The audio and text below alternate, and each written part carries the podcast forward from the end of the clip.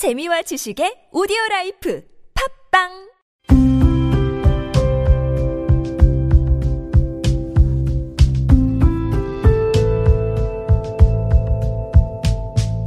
칼럼을 읽어드립니다.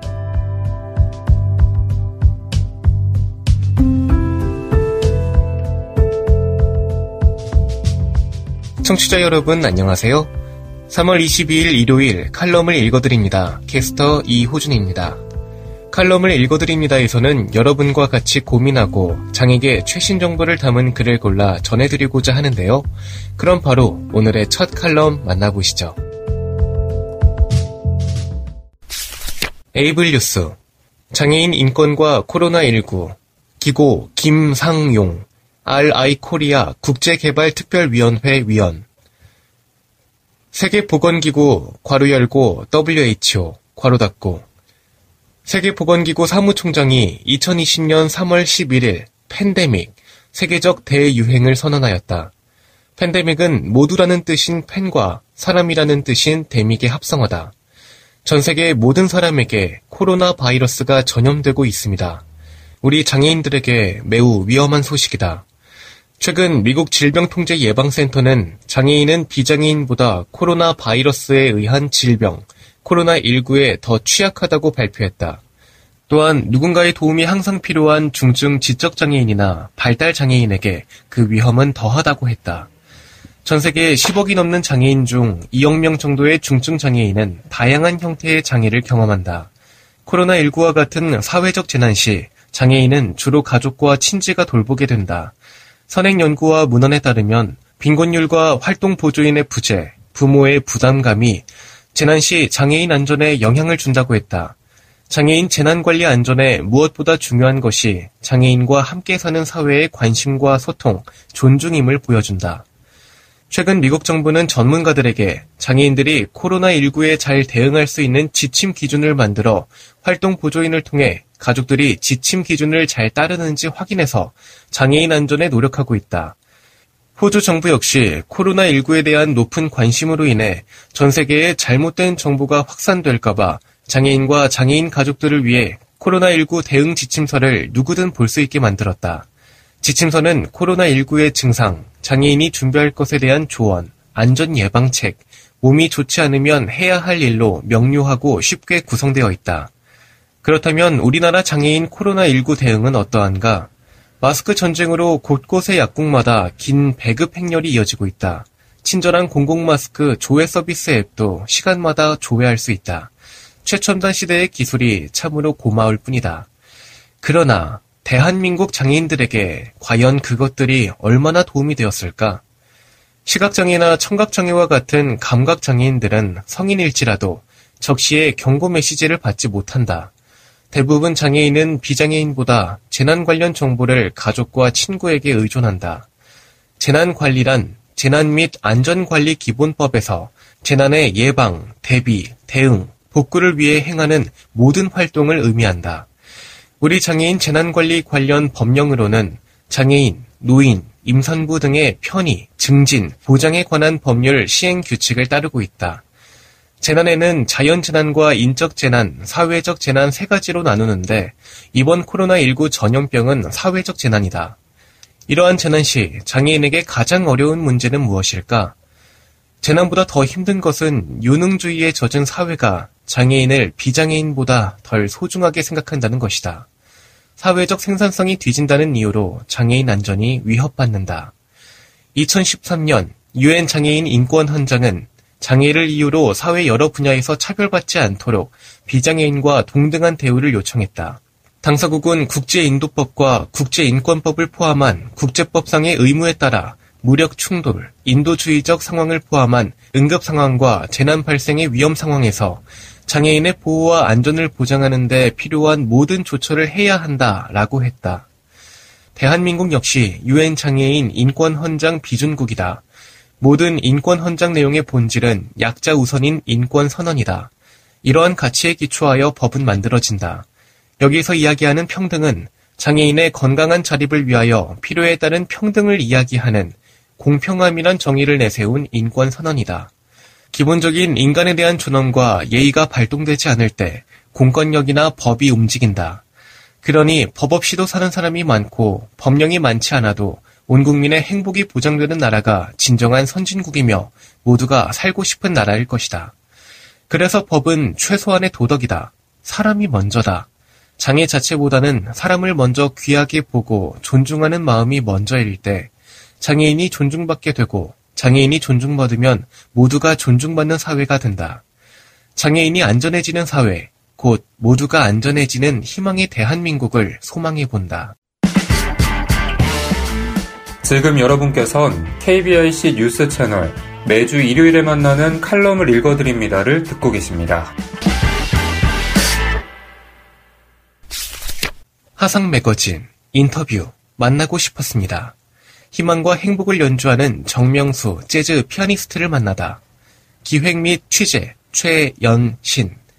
괄호 열고 하상 매거진 인터뷰어. 괄호 닫고. 하상. 2020년 3월 후에는 정명수 재즈 피아니스트와 이야기 나누는 시간을 가져볼까 합니다.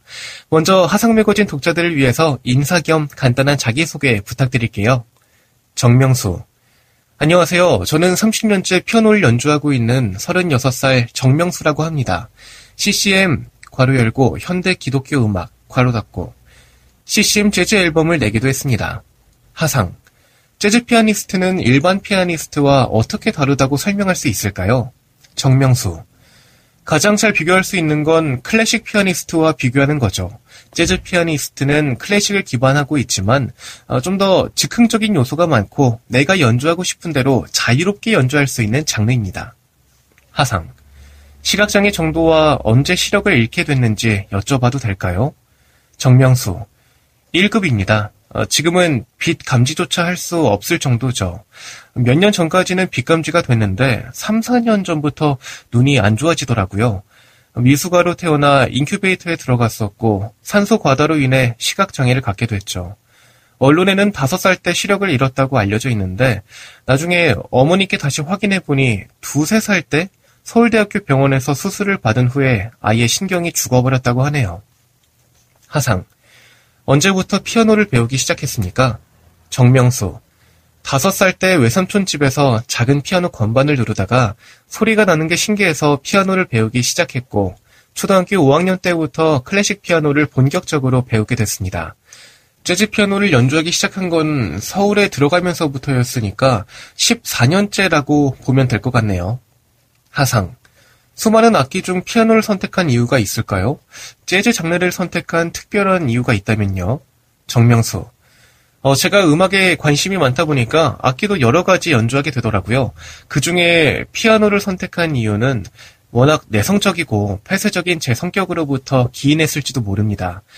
한빛 맹학교를 졸업하고 삼육대학교 작곡과에 입학한 저는 내성적인 성격 탓에 쉽사리 적응을 하지 못하고 우울한 나날을 보냈죠. 맹학교에서는 다 만들어진 책으로 공부를 할 수 있어서 불편함이 없었는데 대학에서는 일일이 책을 만들어 달라고 부탁을 해야 했습니다. 음악의 경우 복지관에 부탁하기도 어렵고 그렇다고 친구들한테 부탁할 수도 없었어요. 당시 저는 지금처럼 남들 앞에선 말을 잘 하지도 못했으니까요. 어, 수업은 들어야 하는데 과제를 할 수 없다 보니까 도태되면서 6개월 만에 그만 다니게 됐죠.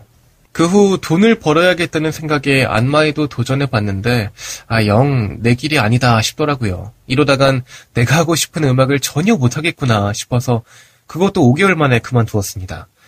그러던 중 피아노를 다시 쳐보려고 구리에 있는 실용 음악 학원에 갔는데 우연히 재즈 피아노 연주를 듣게 됐고 제 인생을 바꾸는 전환점이 됐습니다.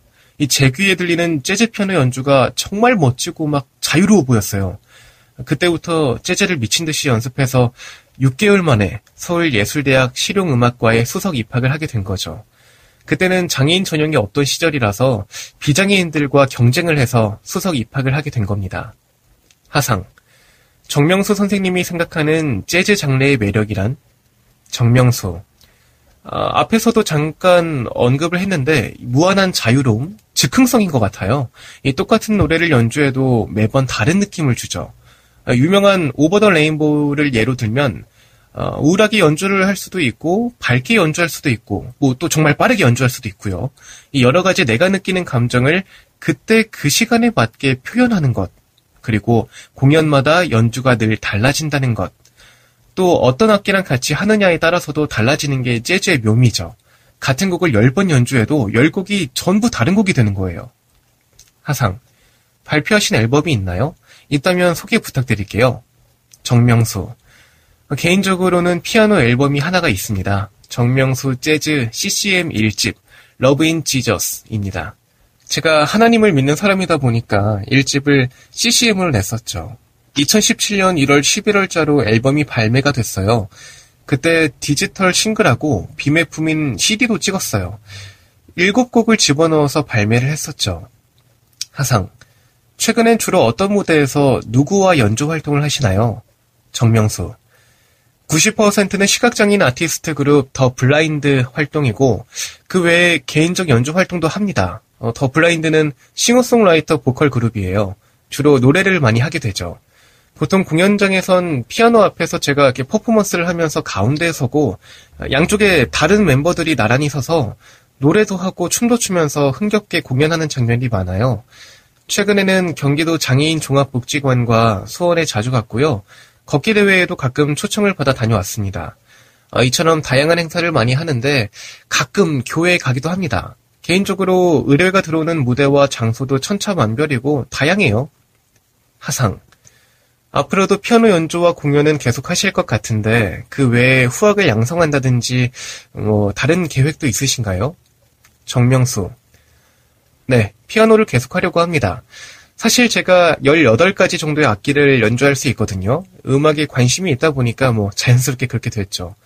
초등학교 3학년, 그러니까 10살 때부터 클라리넷을 불게 됐어요. 그런데 중학교 때는 밴드부가 브라스 밴드로 바뀌어서 클라리넷이 없어진 거예요. 그래서 트럼본을 불기도 하고 호른을 불기도 하고 뭐 튜바를 불기도 하면서 웬만한 관악기는 다 불게 됐고요. 그 이후에 고등학교 때는 아 내가 노래를 직접 만들고 싶다, 직접 녹음하고 싶다라는 생각을 해서 일렉 기타도 혼자 치게 됐죠.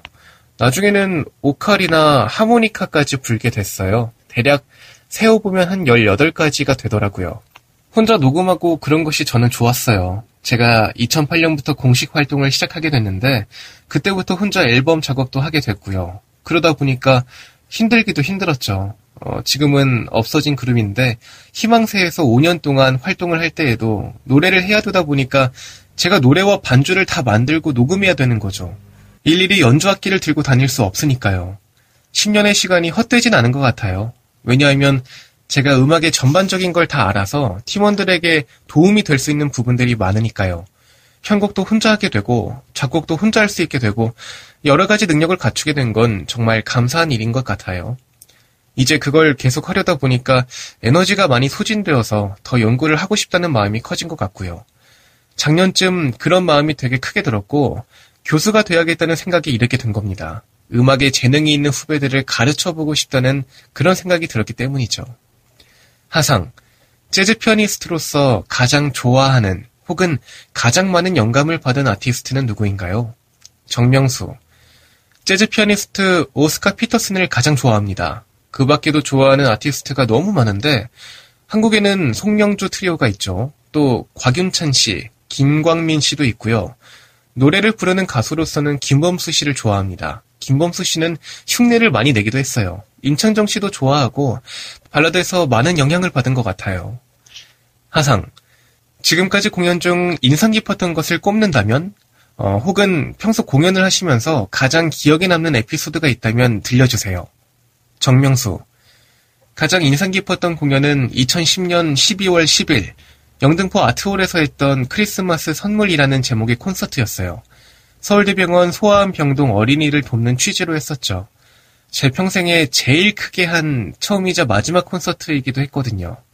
재즈 피아니스트로서 2시간 반 정도 혼자 공연을 했습니다.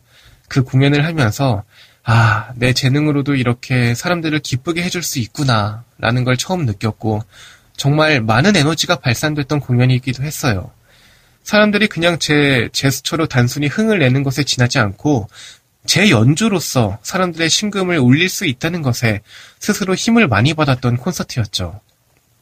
하상, 평소 음악적 영감을 주는 요소들이 있나요? 정명수, 처음 음악을 할 때 평소 길을 가다가도 떠오르기도 했는데 요즘은 그러진 않아요. 다만 저 같은 경우는 소리에 민감한 편이에요. 가끔 저희 공연에서 오늘 하루를 피아노로 표현하는 연주를 했었어요. 그런 소소한 것을 흉내내는 것에서 영감을 얻죠. 그 외에 가사가 나오면 영감을 얻기도 합니다. 저는 음만 작곡하진 않거든요. 피아노로 하는 것 말고도 노래곡 같은 경우에는 가사가 오면 이렇게 확 떠오른다거나 뭐 실생활에서의 대화라든지 실생활의 소리들, 상황들 그런 모든 것이 모티브가 되어 작곡을 하는 것 같습니다.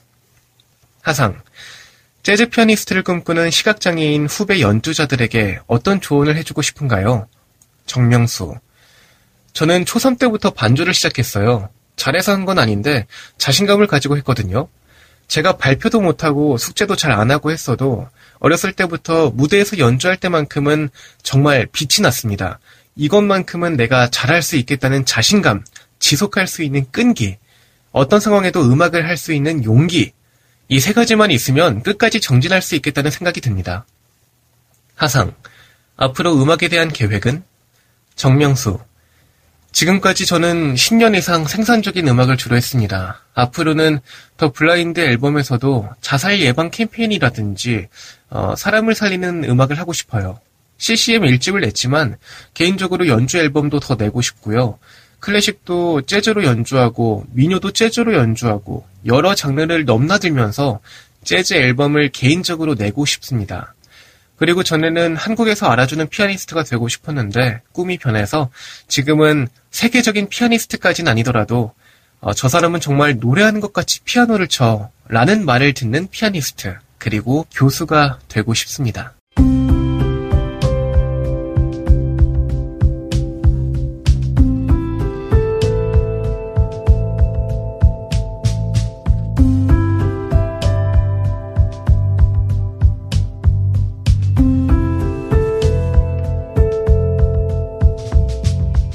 3월 22일 일요일 칼럼을 읽어드립니다. 오늘 준비한 소식은 여기까지입니다. 지금까지 제작의 이창훈, 진행의 이호준이었습니다. 끝까지 청취해주셔서 고맙습니다.